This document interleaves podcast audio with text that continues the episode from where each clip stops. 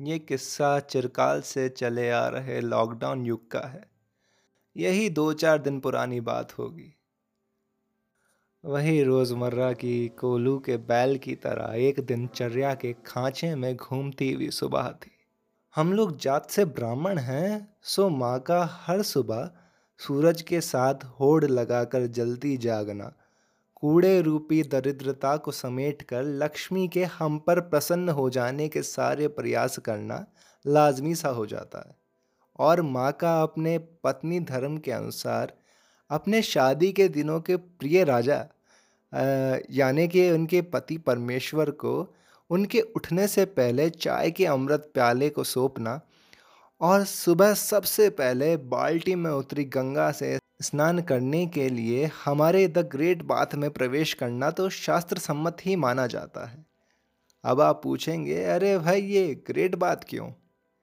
क्योंकि हमारा घर और माँ के लिए ये रिवाज मोहनजोदारो जितना ही पुराना है। पिताजी अमृत की घूंट से अपनी घनी अफसर जैसी मूछों को बचाते हुए, चुस्की लेते हुए अपने नए स्मार्टफ़ोन से हमारे सभी रिश्तेदारों अपने साथी कर्मचारियों को वही पुराना गुड मॉर्निंग का मैसेज व्हाट्सअप कर रहे थे, जो वही अपने चिर परिचित अंदाज में कमल के फूल के नीचे ये पैगाम लिए जा रहा था, अधिकतर लोगों के जीवन में स्मार्ट बात, उनका स्मार्टफ़ोन होता है। Radhe Radhe good morning. पिताजी अभी अपने ज्ञान के सत्संग का आनंद लेने ही लगे थे कि किसी ने दरवाजे की घंटी बजा दी। आरक्षण सारे सामान्य वर्ग को खाए जा रहा है।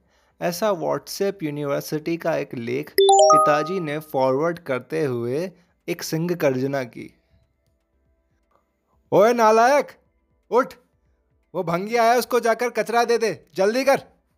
इस उद्घोष से सोफे पर भुजंग आसन में लेटे हुए इंस्टाग्राम स्क्रॉल करता हुआ मैं, खरगोश की कान की तरह फट से खड़ा हो गया। एक बार को तो मेरे अलसाए मन और मैंने ये सोचा कि ये काम तो माँ का है।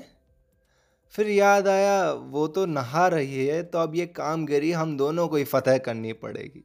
मैं मन मारे कागज़ की शेरवानी, कचरे के चारों लपेटे, दरवाजे की ओर बढ़ चला था। दरवाजे के उस पार राजेश खड़ा था। अरे वही राजेश जो पिछले दो सालों से हमारे मोहल्ले में सफ़ाई करता आ रहा है। यूँ तो दिखने में वो मुझसे चार पाँच साल छोटा मालूम होता था, पर कभी मैंने उससे उसकी उम्र नहीं पूछी थी। वो दिखने में कपूर की तरह सफ़ेद मालूम होता था, पर धूल मिट्टी में सने होने के कारण वो मटमैले से बछड़े जैसा नज़र आता था। उसकी पढ़ाई के बारे में पूछने की कोई ज़रूरत नहीं थी क्योंकि उसका छोटा हो चुका सफ़ेद शर्ट ये बात सबको बता दिया करता था जिसके बाएँ तरफ़ की जेब पर किसी सरकारी स्कूल का पुराना बैच किसी मेडल की तरह लटका हुआ था। राजेश झाड़ू लगाकर मेरी तरफ़ बढ़ा और मेरी सुबह की नींदें खराब करने वाला गाना अरे वही स्वच्छ भारत का इरादा। इरादा कर लिया हमने। गाना बजाते हुए एक गाड़ी, जो कि अभी तीन चार घर दूर खड़ी थी, हमारे घर के सामने आकर खड़ी हो गई।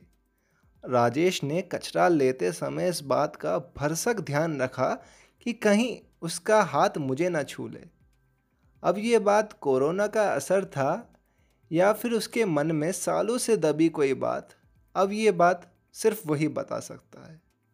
हाँ पर उसकी आँखों ने उसके मास्क के पीछे छुपी हुई मुस्कान का अभिनंदन मुझे सौंप दिया था और कचरा लेकर दूसरे घर की ओर बढ़ चला था।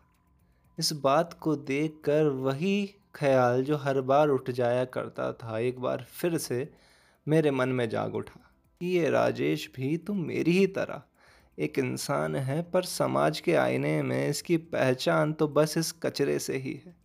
कचरा, भंगी, चमार जैसे शब्दों से पुकारने वाले इन लोगों को शायद शायद राजेश का असली नाम भी नहीं मालूम होगा। लेकिन राजेश हमारी फैलाई हर गंदगी से समाज को साफ़ रखने की अपनी भरसक कोशिश करता है।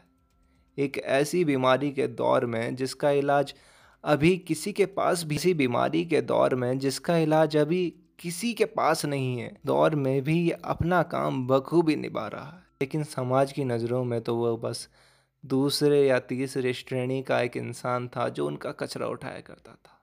बस सभी बातें मेरे मन में एक कोलाहल पैदा कर रही थी कि पीछे से बालकनी में खड़े होकर पिताजी ने एक बार और सिंह गर्जना की। कितना टाइम हो गया बाहर खड़ा है? वो भंगी गया क्या कचरा लेकर?